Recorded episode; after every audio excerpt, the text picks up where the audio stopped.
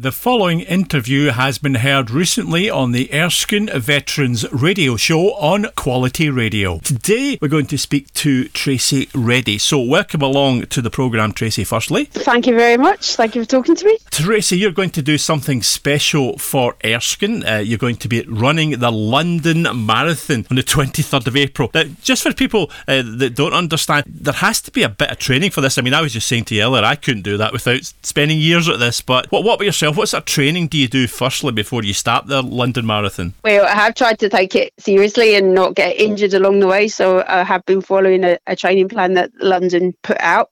However, I got my place quite uh, far into the London Marathon schedule, so I've only given myself about 10 weeks to train. But I run all year round, so you just have to increase the mileage and uh, just up your your distances to make it uh, make it work. I have uh, my legs are used to running. Now, recently you took part in another marathon. Was was this to prepare yourself for London? I did the Inverness half marathon just to, as a like a halfway through your training, just to test yourself, make sure you can cover the miles. So it was 13 and a half miles, and at the end of it, I'm thinking I've still got another 13 and a half to do.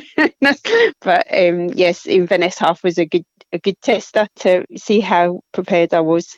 I think that is it. You know, people don't understand, and, and I'd be honest with you, I've never done a marathon, but I would imagine that, that that's, you know, you're now realising I've still got to up the game a bit before April. Is that right, Tracy? Yeah. Absolutely, yes. Yeah, it's uh, quite a few mornings where it's still dark going out trying to get a two or three hours of training in before you start your work. I think that's the hardest bit, trying to fit it around everything else that you do in a normal day. Now, we're saying that you're doing this for Erskine, but do you have somebody yourself that's actually in the services that maybe just prompted you to do this for Erskine? I've got uh, a few friends and family members that have been in the services and have used Erskine in the past, and my son is a serving member in the Navy. So I'd like to think that if if he ever needed any help from Erskine, that you know, that this money would go towards helping him and any of his friends or colleagues like him if they ever were in the unfortunate position and needing some assistance once they came out of the services. That is such a great thing to be able to do that and to, to obviously help all the, the veterans that are now in, in Erskine. So, the, the thing about this, though, I was going to say is we will maybe later on in, in this programme or in, in future one let you know about the details of how you can actually uh, give the money to Tracy. So,